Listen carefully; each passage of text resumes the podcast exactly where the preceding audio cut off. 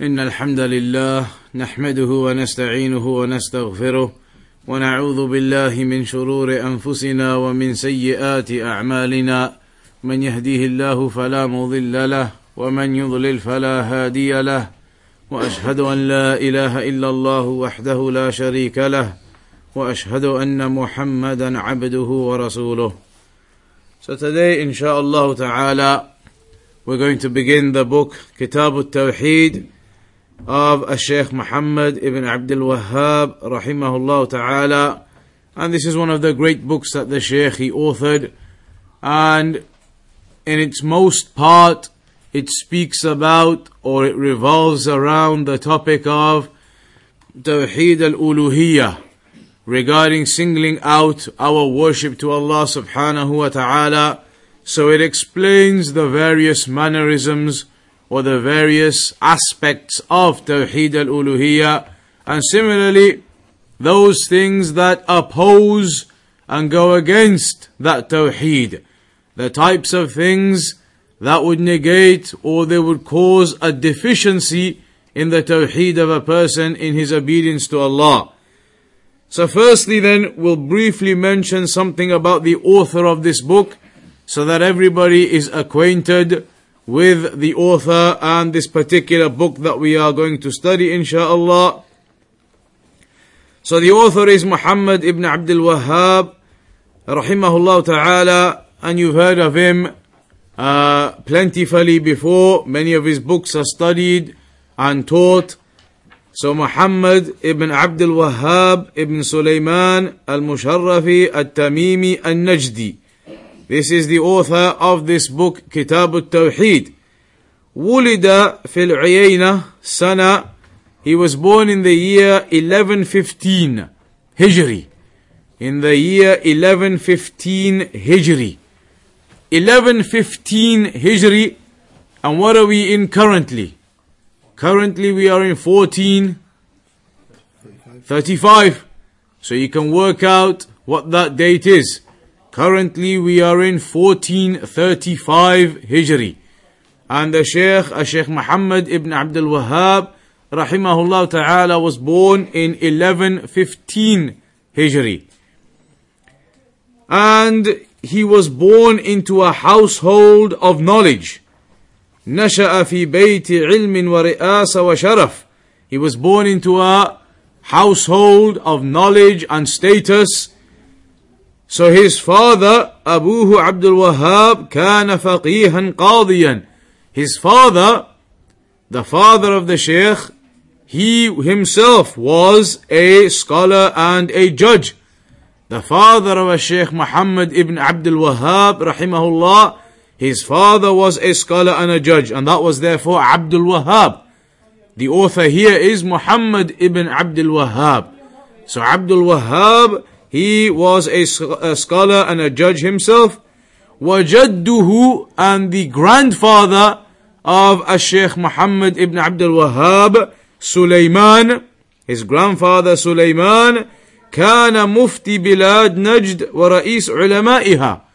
His grandfather Sulaiman At-Tamimi rahimahullah he was the mufti of the land of Najd the area where Sheikh Muhammad ibn Abdul Wahhab rahimahullah is from he his grandfather was actually the mufti of that area and the head of the scholars of that area he was the mufti of that area and the head of the scholars of that area وأعمامه وأبناء أعمامه كانوا أهل رفعة وعلم ومكانة. On top of that, his uncles, his uncles, and his first cousins, the sons of his uncles, all of them were people of status and rank. They were all people of status and knowledge. They were all people of status and knowledge. كانت بلدته العيينة وما جاورها من بلاد نجد تعج بالعلماء This particular area where Sheikh Muhammad ibn Abdul Wahhab rahimahullah ta'ala was raised up in, that area of Najd, that area and the surrounding areas at that time, they were filled with scholars. They were filled with many scholars. And they had scholars from other areas and other countries that they were also connected to. A Sheikh Muhammad ibn Abdul Wahhab, rahimahullah ta'ala, it is mentioned in his biography that he memorized the Quran before the age of 10. Before the age of 10, he had memorized all of the Quran and he had studied fiqh and tafsir and hadith at the hands of his father in his country and the other scholars. So the Shaykh, Shaykh Muhammad ibn Abdul Wahhab, rahimahullah ta'ala, studied from his father and he studied from the other scholars of his country.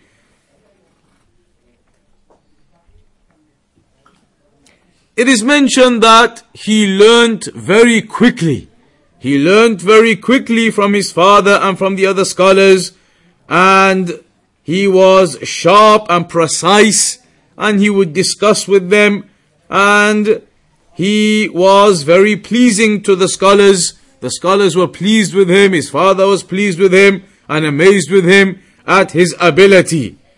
Then after that, it's mentioned that Sheikh Muhammad ibn Abdul Wahhab rahimahullah desired further knowledge and further studying, so he continued in that study of the Quran and the Sunnah and the various books of the Sunnah, and he studied the books of a Shaykh, uh, al-Islam ibn Taymiyyah, and the student of Shaykh al-Islam ibn Taymiyyah, al-Imam ibn al-Qayyim, rahimahumullah, that he studied their books and he took the knowledge from them, particularly in the books of Aqidah.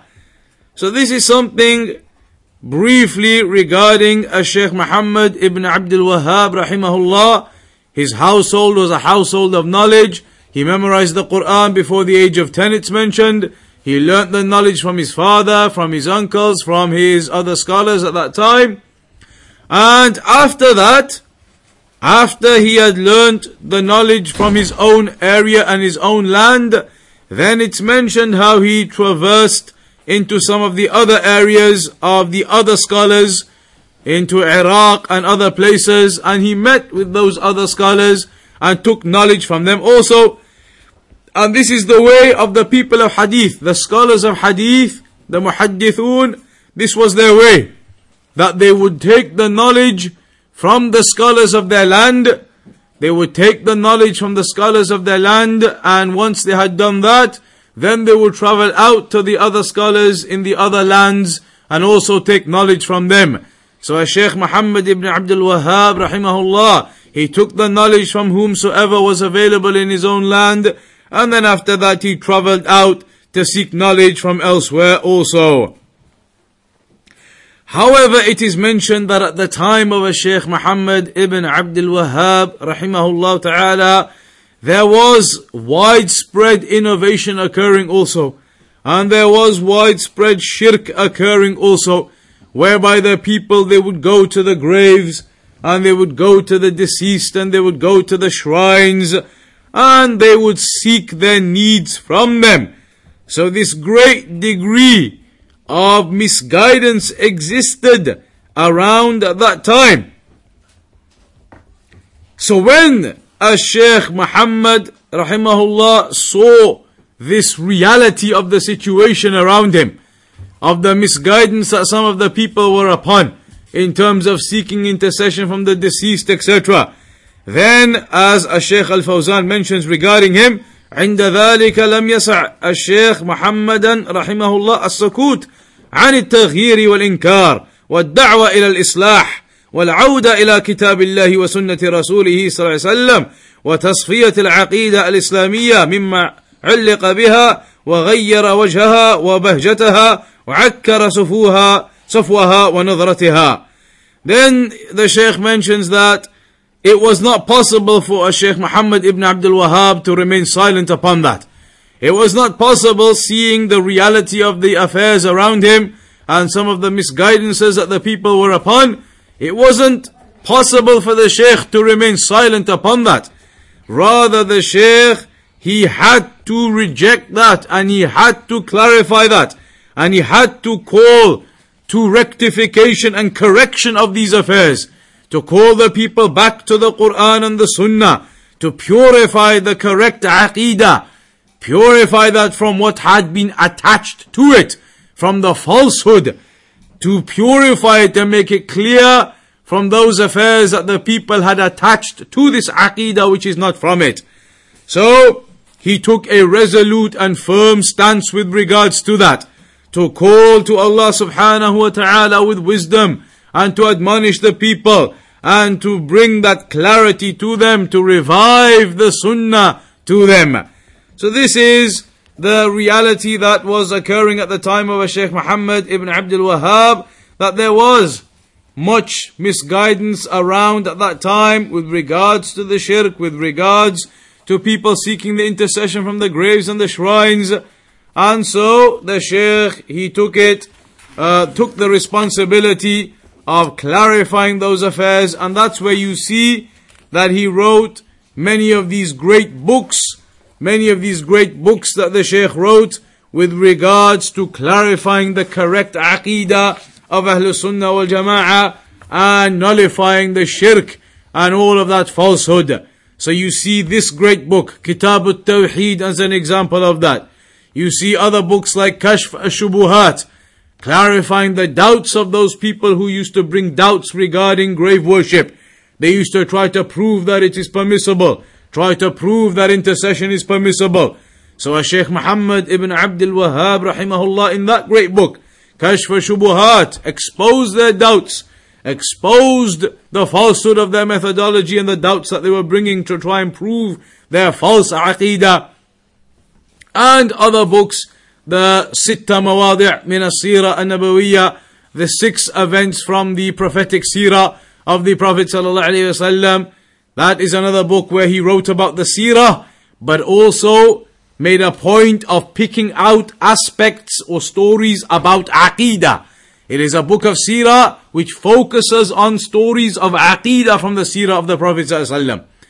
Then there is Al-Usul Sitta, Al-Qawa'id Al-Arba' Thalathat Al-Usul. Many of these books, the three fundamental principles, the four principles, the six principles, all of these books that he wrote in clarification of the correct Aqidah, the correct methodology and principles of Ahlul Sunnah, to reject and to clarify the falsehood of what the people were upon at that time. So this is one of those great works, Kitab al-Tawheed. And these books, the scholars, they advise with them continuously. Always, if you ask the scholars, what are the books that we should begin with? Where does a student of knowledge start to learn the knowledge from? Then you will not find any scholar answering except that somewhere within the answer you will always find mentioning of these types of books. Kitab al-Tawheed and the three fundamental principles and the four principles. These types of books, the scholars always mention them as the opening types of books that you learn at the beginning to build yourself and your foundations in the understanding of this religion. So after that then, after that brief understanding of who the Shaykh is and who the author is, then we'll mention, before we go into the opening section of Kitab al-Tawheed, a brief introduction from Shaykh Salih al-Fawzan, Hafidahullah Ta'ala. Because for the most part, during these lessons, we will be using the explanation of Shaykh Salih al-Fawzan, Hafidahullah Ta'ala, because it is one of the clearest and easiest explanations for the people to understand. So Shaykh Al-Fawzani says, فَإِنَّ عَقِيدَةَ التَّوْحِيدِ هِيَ أَسَاسُ الدِّينِ That the aqidah of Tawheed, that is the foundation of the religion. وكل الأوامر والنواهي والعبادات والطاعات كلها مؤسسة على عقيدة التوحيد.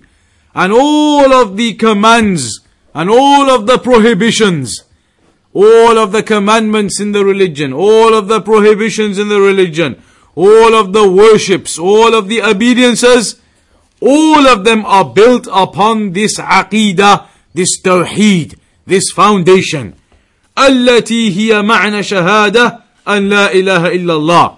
And this aqidah, this tawheed that we are talking about, that all of the religion it is based upon, it is the Shahada, the meaning of the Shahada, La ilaha illallah, a person who understands that, then that is based and revolved around the core of this Tawheed and Aqidah. وأن محمدا رسول الله and that Muhammad وسلم is the messenger of Allah الشهادتان اللتان هما الركن الأول من أركان الإسلام These two testifications that are the first pillar of Islam that is the aqidah, that is the tawheed, that is the foundation upon which all of the rest of the religion is built upon. فلا يصح عمل ولا تقبل عبادة ولا ينجو أحد من النار ويدخل الجنة إلا إذا أتى بهذا التوحيد وصحح العقيدة. So nobody, the Shaykh says, no one's action will be accepted. No actions can be accepted. No worship can be accepted. Or rather, no action can be correct. No action can be correct and no worship can be accepted. And nobody can be saved from the fire or enter the paradise except if they bring or they practice this tawheed, they are upon this tawheed and they correct their aqidah. That will be the means of them entering into paradise and being saved. That will be the means for their worship to be accepted and their actions to be correct. That they are upon that sound, proper foundation of Tawheed and Aqidah. ولهذا كان اهتمام العلماء رحمهم الله في هذا الجانب اهتماما عظيما. It is for this reason that the scholars they gave such a great importance to teaching this aqidah. They gave such a great importance to this aspect of aqidah and tawheed. لأنه هو الذي بعث الله به رسله because for this aqidah, for this foundation and this principle, that is why the messengers were sent by Allah. They were sent by Allah to teach this aqidah and tawheed. وأنزل به كتبه and Allah subhanahu wa ta'ala revealed His books to clarify and explain this aqidah and tawheed. كما يأتي شرحه إن شاء الله ثم بعدما تصح العقيدة فإنه حينئذ يطلب من الإنسان أن يأتي ببقية الأعمال So the Shaykh says when the aqidah of a person is corrected then after that the person is required to perform the remainder of the actions meaning the remainder of the actions will be built upon the correct aqidah. That is how they will be accepted and correct. فدل على أن عقيدة التوحيد هي الأساس الذي يجب العناية به أولا. This therefore indicates that the foundation that the importance has to be given to firstly is this tawheed. وقبل كل شيء and before anything else ثم بعدما يتحقق فإنه يتوجه إلى بقية أمور الدين وأمور العبادات So when the person he actualizes the tawheed and the aqidah then he can start looking towards the other aspects of the religion and the other affairs also. But the foundation is that aqidah and tawheed. That's why the Shaykh says the scholars they gave so much importance to this field of aqidah and tawheed. And they wrote so many books. ألفوا فيه كتبا كثيرة مختصرة ومطولة. They wrote many books in the field of aqidah, summarized or lengthy. Some of them were summarized books and some of them were detailed books. And they wrote many in this affair of aqidah and tawheed. So here now you have a Sheikh Muhammad ibn Abdul Wahhab upon that same methodology, giving importance to the aqidah and tawheed who wrote this book, Kitab al-Tawheed, which is a selection of chapters as you will see. A selection of chapters, approximately 60 chapters. And in every chapter, the Shaykh he mentions an aspect of Tawheed or that which opposes Tawheed. And every chapter, every single one is based upon ayat of the Quran and a hadith of the Sunnah or narrations of the Sahaba.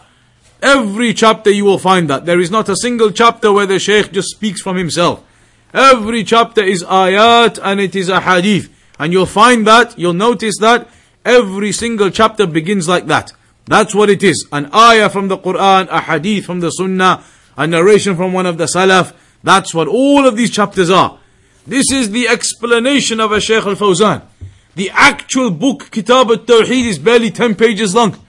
You can get the book in maybe 10 or 15 pages, the actual book. Because the actual book, Kitab al-Tawheed, all it is, is ayat from the Quran, a hadith from the Sunnah, and narrations from the Salaf. 10 or 15 pages, the whole of these 60 chapters. But here now you have the explanation of all of those chapters. But if you were to look at just Kitab al-Tawheed by itself, get a copy of Kitab al-Tawheed by itself, then you'll see every chapter in 10 or 15 pages, all the chapters are there, all of it full of ayat, ahadith, ayat, ahadith. That's all these chapters are. So not any, nobody can argue with this. Nobody can come along and argue with this and say, no, this is a Sheikh Muhammad ibn Abdul Wahhab, his opinions. These aren't his opinions. These are ayat of the Quran, every chapter. When the Sheikh mentions something, he says such and such is from Tawheed. Why? Straight away an ayah from the Quran to tell you why. Such and such is from shirk. Why? Straight away a hadith from the sunnah of the Prophet ﷺ to show why such and such is from shirk. So there is no such thing as chapters where the Shaykh is just giving his opinions about things. This book is full of ayat and ahadith directly proving to you the aspects of Tawheed and the prohibitions against shirk. To such an extent that some people out there who have been taught in particular ways and they've been told to be warned from a Sheikh Muhammad ibn Abdul Wahhab. They've been taught to be warned against this man. It is mentioned that on some occasions this book, Kitab al-Tawheed, was given to some people without the name of the author on it. It was given to some people who hated a Sheikh Muhammad ibn Abdul Wahhab and they had been taught upon their methodology in their land to be warned against this man, burn his books, don't look at them at all. Then it is mentioned by some of the scholars that a group of them were given Kitab al-Tawheed without the name of the author. Instead, all that was written was a Sheikh at-Tamimi or something along those lines. At-Tamimi is one of his tribe names at the end. All that they wrote was a Sheikh at-Tamimi, something of this nature. So they didn't know that this is Sheikh Muhammad ibn Abdul Wahhab. The one that they've been warned against, that scholar that is from the, as they say, the Wahhabis, etc. So they were given this book, Kitab al-Tawheed, and they read it and they examined it and they went through it. And at the end, when they were asked regarding it, they said, yes, it's a very good book. This particular book, this Sheikh Tamimi, whoever he is, he's written a good book. All these ayat about Tawheed and what you need to do, and these ahadith about the different types of shirk and what you're not allowed to do. They said, yes, there's no problem, very good book.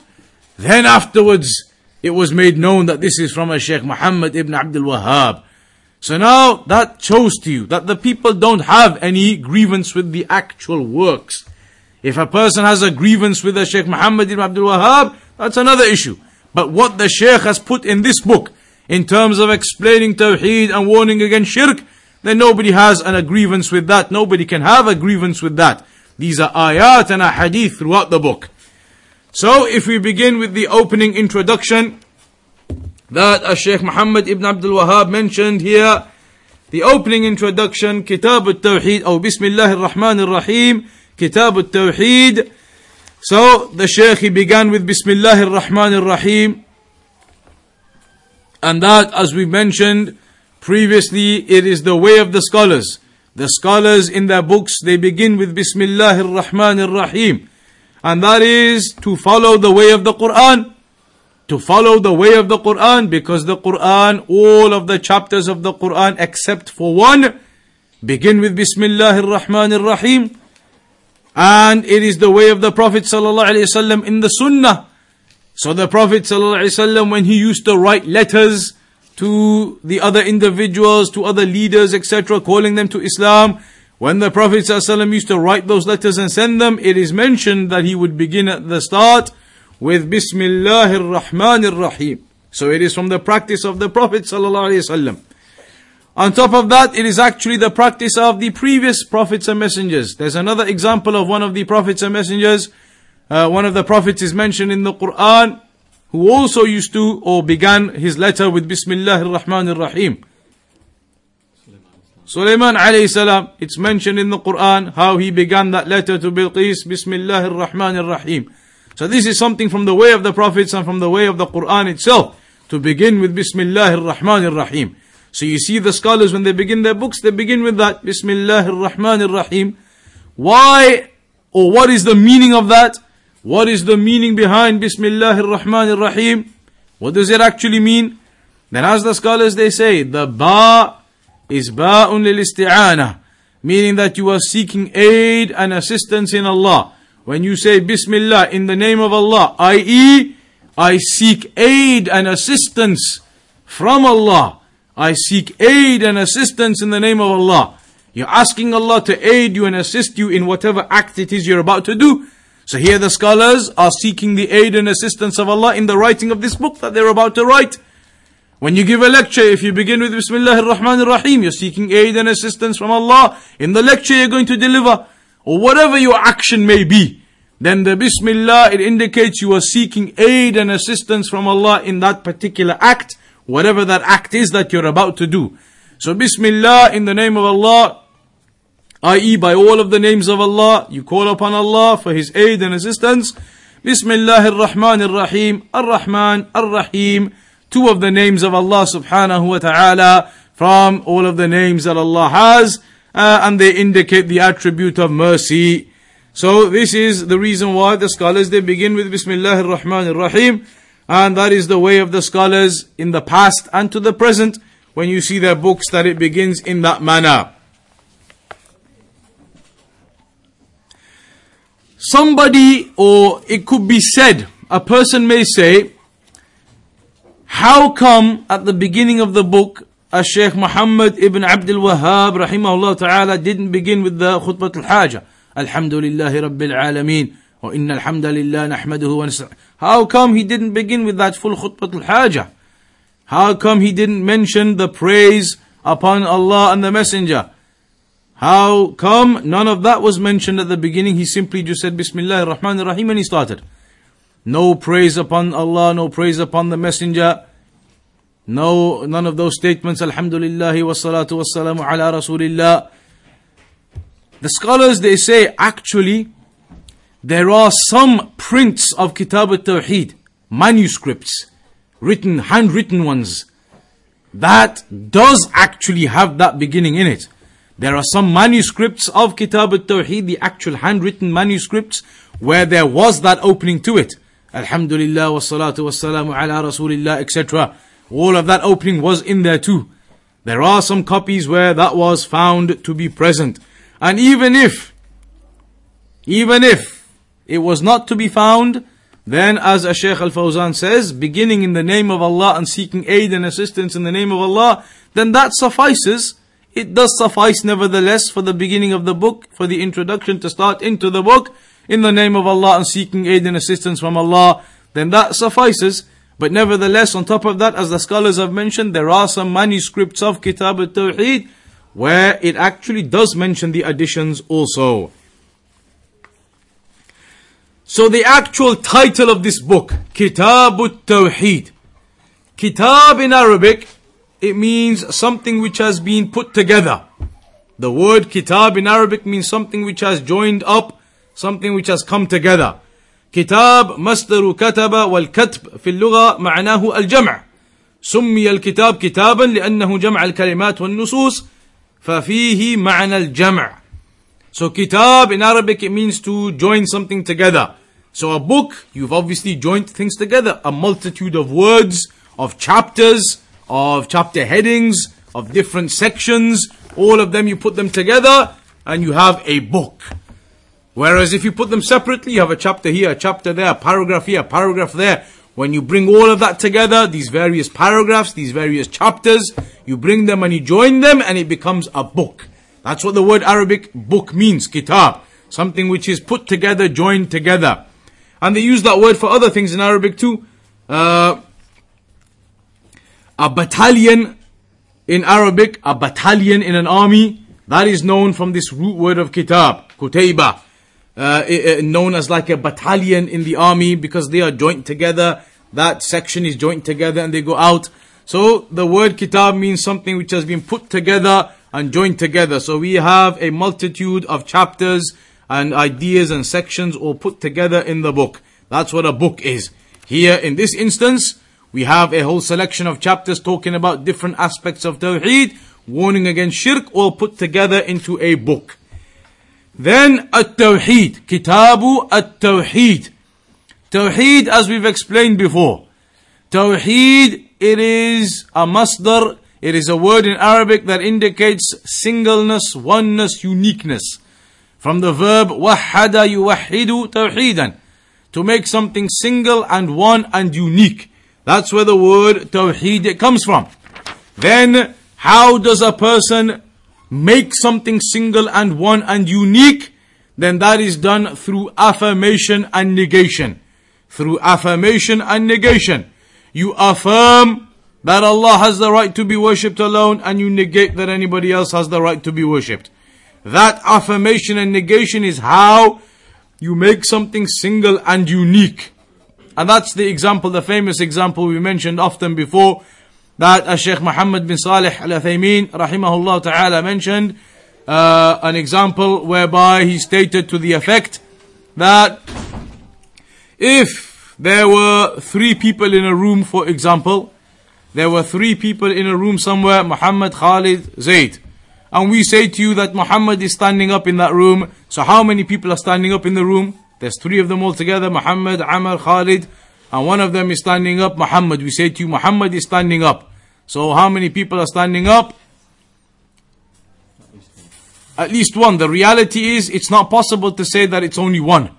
Because the other two could be standing up too.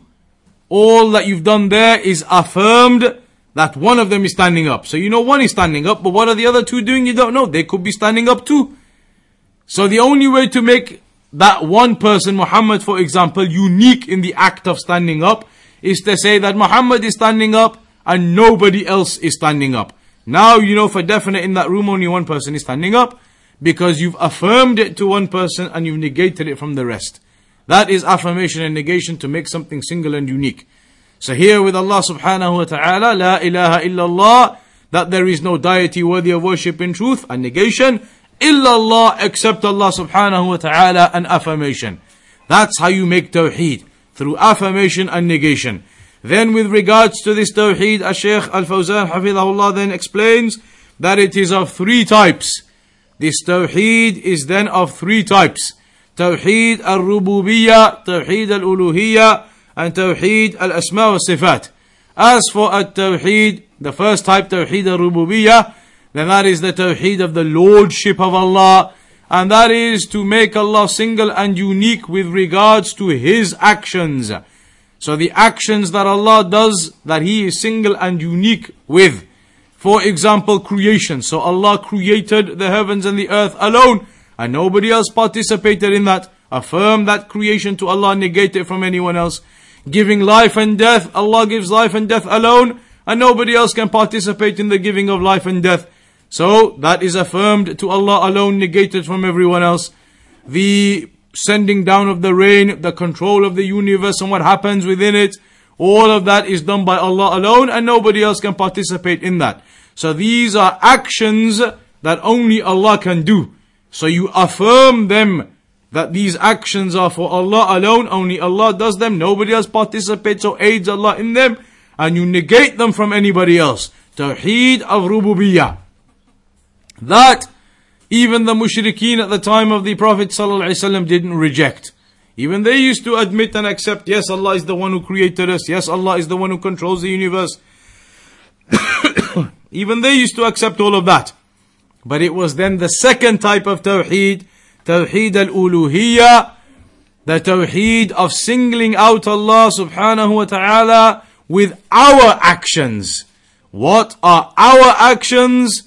Our actions are the worship to Allah. The different types of worship we do, we affirm it is for Allah and we negate it from anybody else. So therefore we make tawheed of our actions to Allah alone. By affirming them to Allah only, doing them for the sake of Allah only, negating that we are doing them for anybody else or anybody else deserves them. So therefore you make your actions unique and single for Allah, your worship unique and singled out to Allah. That is Tawheed al-Uluhiyah. And that is where the mushrikeen, they fell short. They did not implement Tawheed al-Uluhiyah. Rather, they split their worship between Allah and the other deities. The third category of Tawheed that is mentioned is Tawheed al-Asma wa Sifat, the names and attributes of Allah subhanahu wa ta'ala. the names and attributes of Allah subhanahu wa ta'ala, that Allah has the most perfect and beautiful of names and attributes, uh, and they are at the pinnacle. They are at the pinnacle of beauty and perfection. And there is nobody else equal to Allah in those names and attributes, nobody else that shares with Allah or participates with Allah in those names and attributes. And that there is no deficiency whatsoever or shortcoming that can be attributed to Allah subhanahu wa ta'ala. That in brief is the three categories of Tawheed. This particular book, it deals particularly with the second category, Tawheed al-Uluhiyah, explaining how we are to make our actions single and unique to Allah alone. How we are to implement Tawheed with regards to our worship and our living with uh, uh, the obedience to Allah subhanahu wa ta'ala and what are the actions that we need to avoid from magic and talismans and all types of things that would negate and make deficient your tawheed. So the opening ayah then that Shaykh Muhammad ibn Abdul Wahhab rahimahullah ta'ala mentions. The opening ayah from the Quran, قول الله تعالى أو قول الله تعالى وما خلقت الجن والإنس إلا ليعبدون. That I did not create the jinn or the humans except for them to worship me. وما خلقت الجن والإنس إلا ليعبدون. ليبين لكم ما هو معنى التوحيد بأن التوحيد معناه إفراد الله بالعبادة. وليس معناه الإقرار بالربوبية بل معناه إفراد الله بالعبادة بدليل هذه الآية وغيرها This ayah straight away proves to us that the objective of our existence here is to single out our worship to Allah. And that the meaning of La ilaha illallah isn't just to believe Allah is the creator and the sustainer and the provider and the giver of life and death. The meaning of La ilaha illallah and the meaning of Tawheed isn't just that. Rather it is that we must then single out all of our worship to Allah. And that's what this ayah tells us straight away. Because Allah says He did not create the jinn or the humans except for us to worship Him. For us to single out our worship to Allah. And that is exactly as some of the Salaf used to say, in the tafsir of this ayah, وَمَا خَلَقْتُ الْجِنَّ وَالْإِنسَ إِلَّا لِيَعْبُدُونَ They used to say the Salaf, أي إِلَّا لِيُوَحِّدُونَ That Allah did not create the jinn or the humans except for them to worship Him alone upon Tawheed. To single out all of their obedience and their worship to Allah alone.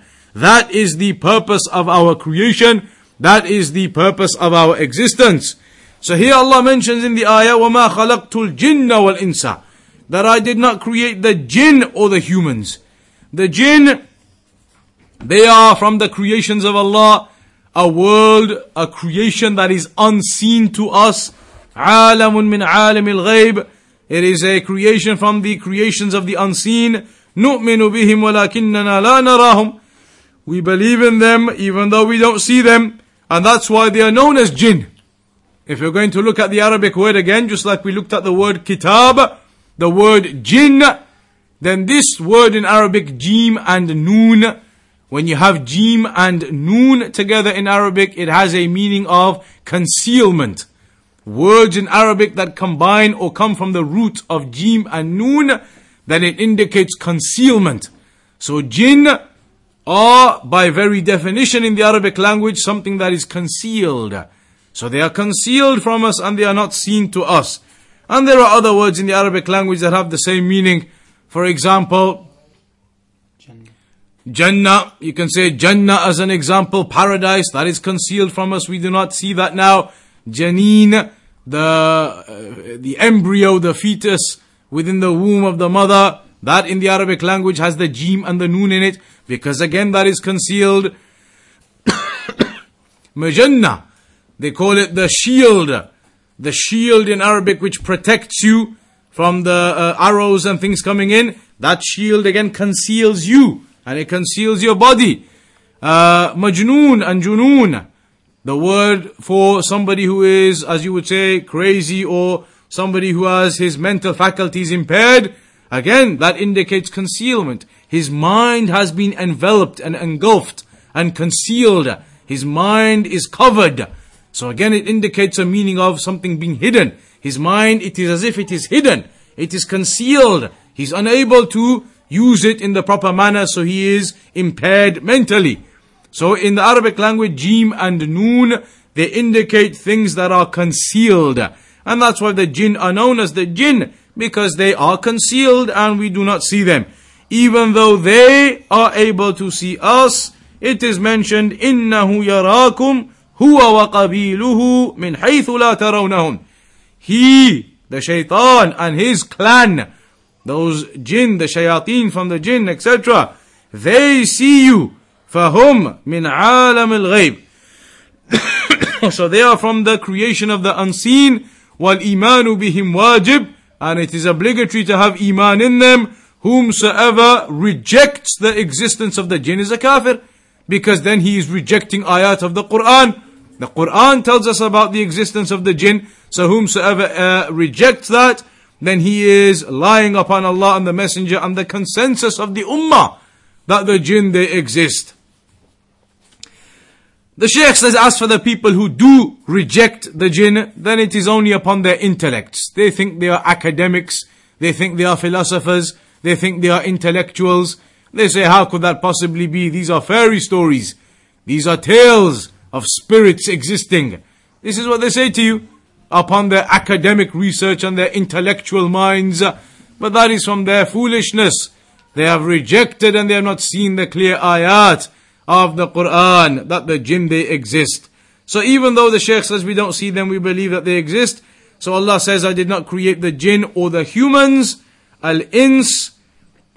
Again, if you're going to look at the Arabic for al-ins, why are humans called insan, ins? Anybody know? That's one of the meanings of it. That ins in Arabic it means uh, when you have sociability. There is an aspect of sociability. Social, the social aspect. Humans do not live in isolation. They live in this type of social network. And that's what ins in Arabic means. One of the meanings of it is that they have this sociability, if that is indeed a word. But you understand what I mean. And this is what in Arabic it indicates. That they have this uh, connection with each other, they have this type of social uh, uh, aspect with each other. And that's what the word ins means. People, humans are by their nature in that way. That they wish to be with others. And it is not from the human nature to want to be isolated alone in a place where there is nobody else. Rather, it is the way that they are connected and with connections and relations with the people. And that is one of the meanings of ins, insan in Arabic. So Allah says, I did not create the jinn or the humans except ليعبدون إلا ليعبدون أي يفردوني بالعبادة أو تقول بعبارة أخرى ليعبدون أي ليوحدون لأن التوحيد والعبادة شيء واحد So Allah says, I did not create the jinn or the humans except for them to worship me. And the Shaykh says you can say the meaning of that is exactly except to worship me upon Tawheed, the obedience upon the uluhiyah, singling out Allah subhanahu wa ta'ala. So then the Shaykh says, ما دام أن الله سبحانه وتعالى خلق الثقلين لعبادته So, so long as Allah subhanahu wa ta'ala, Allah created the الثقلين, the humans and the jinn, Allah created them for His worship, فهذا يدل على أن العبادة هي الأصل.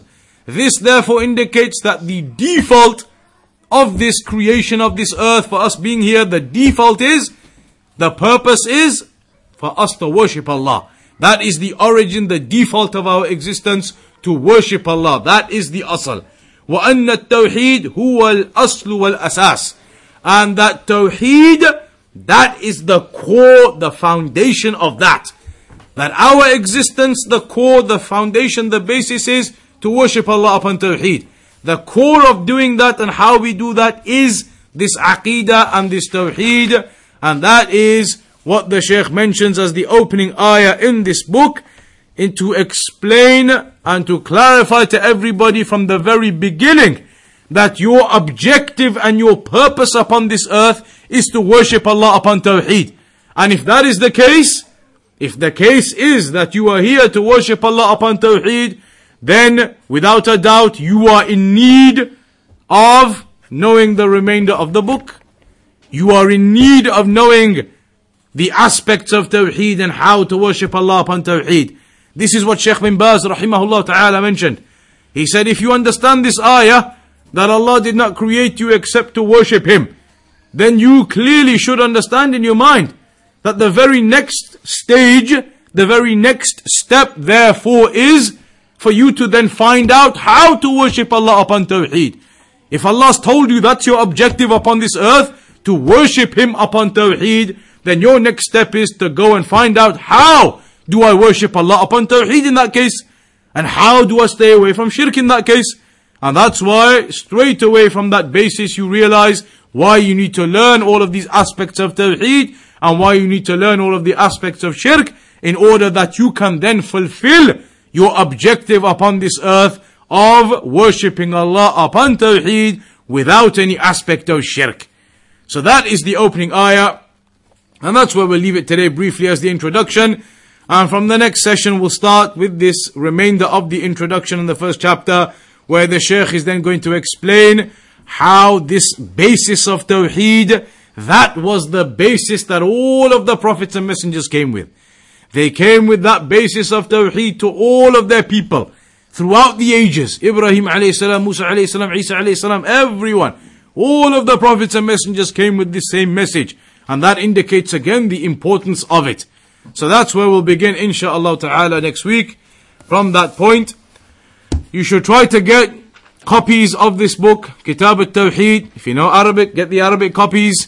And if you do not, then in English, uh, perhaps, perhaps the best one for you to get currently, since we are going to be majoritively using the explanation of Shaykh Al-Fawzan, is that summarized explanation in English of Shaykh Al-Fawzan. You've seen that print, it's normally in that blue hardback. That blue hardback Kitab al-Tawheed, that is a summary of this. This is the full original Arabic. Then there is a summary of this explanation. That summary is what's been translated into English. But it would be a good one to have because that is a summary of exactly this. So what we explain here will be summarized for you in that blue hardback copy. So you'll be able to use that as revision notes and you'll be able to add extra points which are not in the summary that are in the full explanation that we'll mention. So that would be a good basis. You should try to get a copy of that book. And that is heavily advised, strongly advised for the one who wants to study seriously, for them to get this book. If you're going to spend your wealth upon all types of other things, then spending your wealth upon these books and this knowledge is the best of the affairs. So you should try and get a copy of that book. If you have another copy already, Alhamdulillah, it's sufficient. If you don't, then get the copy of a Shaykh Al Fawzan and then that can be used as we go throughout these lessons. In fact, when we were in Medina University, Sheikh Abdullah al-Bukhari, Hafidahullah Ta'ala, he taught uh, Sunan al-Nasa'i in the university. He was our teacher for Sunan al-Nasa'i. The very first day when we came in, he got a piece of paper out and he started doing a register. He said, how many of you have brought with you a copy of Sunan al-Nasa'i? So a few students put their hands up, the ones who had the copy of Sunan al-Nasa'i with them. The ones who didn't have it, he took their names down. Wrote down their names, he said, next lesson you better bring a copy. I have your names here now, next lesson you better have the book with you. Because otherwise, the knowledge isn't going to be sought like this. A student comes without a book, without anything, doesn't know what's going on, no pad, no paper. So the reality is a person needs to strive. So try your best to get a copy of the book if you're able.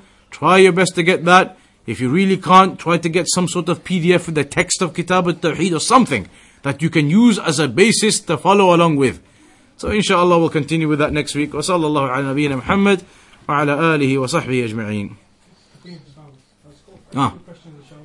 The first question is, you know, one of the conditions of combining um, your salah if it's raining, um, some scholars said that the type of rain has to be where your garment gets soaked as in, like, if you took it and you waste it, water comes out. Ah. Now, what if somebody walked a mile and he's spitting? He's gonna get he's gonna get really soaked. So, what's the actual understanding of this? Um, that's uh, you know the scholars they talk about that, and there are different levels that are mentioned, different quantifications of what level of rain would determine that you can then combine the prayers in the masjid. It's not it's not really possible to pinpoint it on one thing. And those types of things, like you said, there are there will be differentials. A person who's going to walk only 10 meters to the masjid, it wouldn't have an effect on him, but if somebody's going to walk two miles, it would. So those things, they are difficult to quantify. But often it is mentioned by the scholars as a general thing that it's not really just a very light rain. Something that's very light, then that's not really going to impact you. But like you said, if you're at a long distance, it could. So then the ruling could be of differences depending on that too. But generally speaking, it isn't just very light rain, the, the spitting or whatever they say. Not a very light rain. It's got to be something that is actual rain. It's coming down in some significance that it's termed as proper rain. And that's why it's mentioned in those narrations about how their uh, mud used to be on their shoes, etc., and the clothes would be wetted. But that's it's difficult to quantify one thing. But you have to return back to the books of the scholars to look at the different uh, aspects that they mention in determining how much rain and what uh, signs of how much wetness in the clothes, etc. I've got a question. Ah. You know, like uh, you about to start the book, you say you can start with Bismillah Rahman Rahim. Start with A'udhu Billahi Minash Shaitanir Rajim, Bismillah Rahman Rahim. But some scholars say. No, no, a'udhu billah. It was about the uh, the other stuff, like you say, Alhamdulillah, Alhamdulillah Rabbil Alameen, wa salatu wa salam. Those kinds of things, the praise upon Allah, the praise upon the Messenger. Not the a'udhu billah. Yeah, some scholars have heard they go, it's only best to say that when you're reading the Quran, but normal books sufficient to just say Bismillah No, in, in the uh, isti'adha, that's it's mentioned when you recite the Quran, then you begin with the isti'adha. A'udhu billahi minash shaitanir rajim. But in the books here, it's not mentioned. Here, that, that was never mentioned. Here, it's just the Bismillah and then uh, the aspect of saying the praise upon Allah and the Messenger, etc. But even that, like we said in some texts of the book, it's there even. And if it wasn't, the Shaykh says the Bismillah would be sufficient and suffice anyway. Sorry, just one last Ah. question. Very quick question. How do you make dry ablution? What's the how, how do you actually do it? Tayammum. Yeah, because I've read it, but what is actually, actual methodology of doing it? Tayammum. Who's going to demonstrate tayammum? So, ah, somebody there? Come here on the table, do it. How do you do tayammum? Uh-huh. the Uh-huh. Uh-huh. wash your face. What are you going to wash your face with? What? Like the the dust Uh huh. So you put your hand on the dust, and then then do it on your hands, and then you and then do it on your face. That can be sufficient as a tayammum. That can be sufficient like that as a tayammum. But hit the hands up on the ground, then uh, do the hands, and then do the face, and that's it. That's sufficient as one type of tayammum, as is mentioned in the books. There's, uh, if you want details of that as well, though, more details of all the ahadith and the narrations, it's there in Bulugh al Maram. And the audio is available. We did it at Kitab al Tahara uh, and the chapter of Tayammum with all the various narrations. Because some narrations mention hitting the ground twice, some narrations mention hitting the ground once, and then they mention about the hands and the face, and all, it's all mentioned in the various narrations of the hadith. But there's a chapter, the chapter of Tayammum, it's available in Bulugh al Maram, the audio, we did it as well.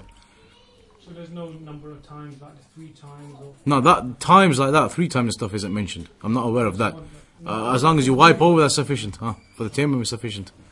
So what if someone's in hospital, they're ill? They can't find Yeah, those them? uh, scholars they have fatwa about those things as well. Then about uh, uh, some of them saying absolute necessity, then just uh, from the wall and things. But other scholars say there's nothing there. There's no dust upon the wall. The ayat talk about sa'id, something which has dust on it, something which has uh, some fragments on it. But there are fatwa of the scholars in those kinds of situations. If uh, in the worst case scenario, if there was nothing you could do, you're bedridden, your injuries are such that you can't get off the hospital bed, it's some type of uh, br- breakage or whatever, you can't move off your bed, and there's nobody to aid you and uh, bring you water, nothing, then you do what you can, you still have to pray. You pray upon your state, you do the best you're able to do, and you pray. You still do what you do, and you pray.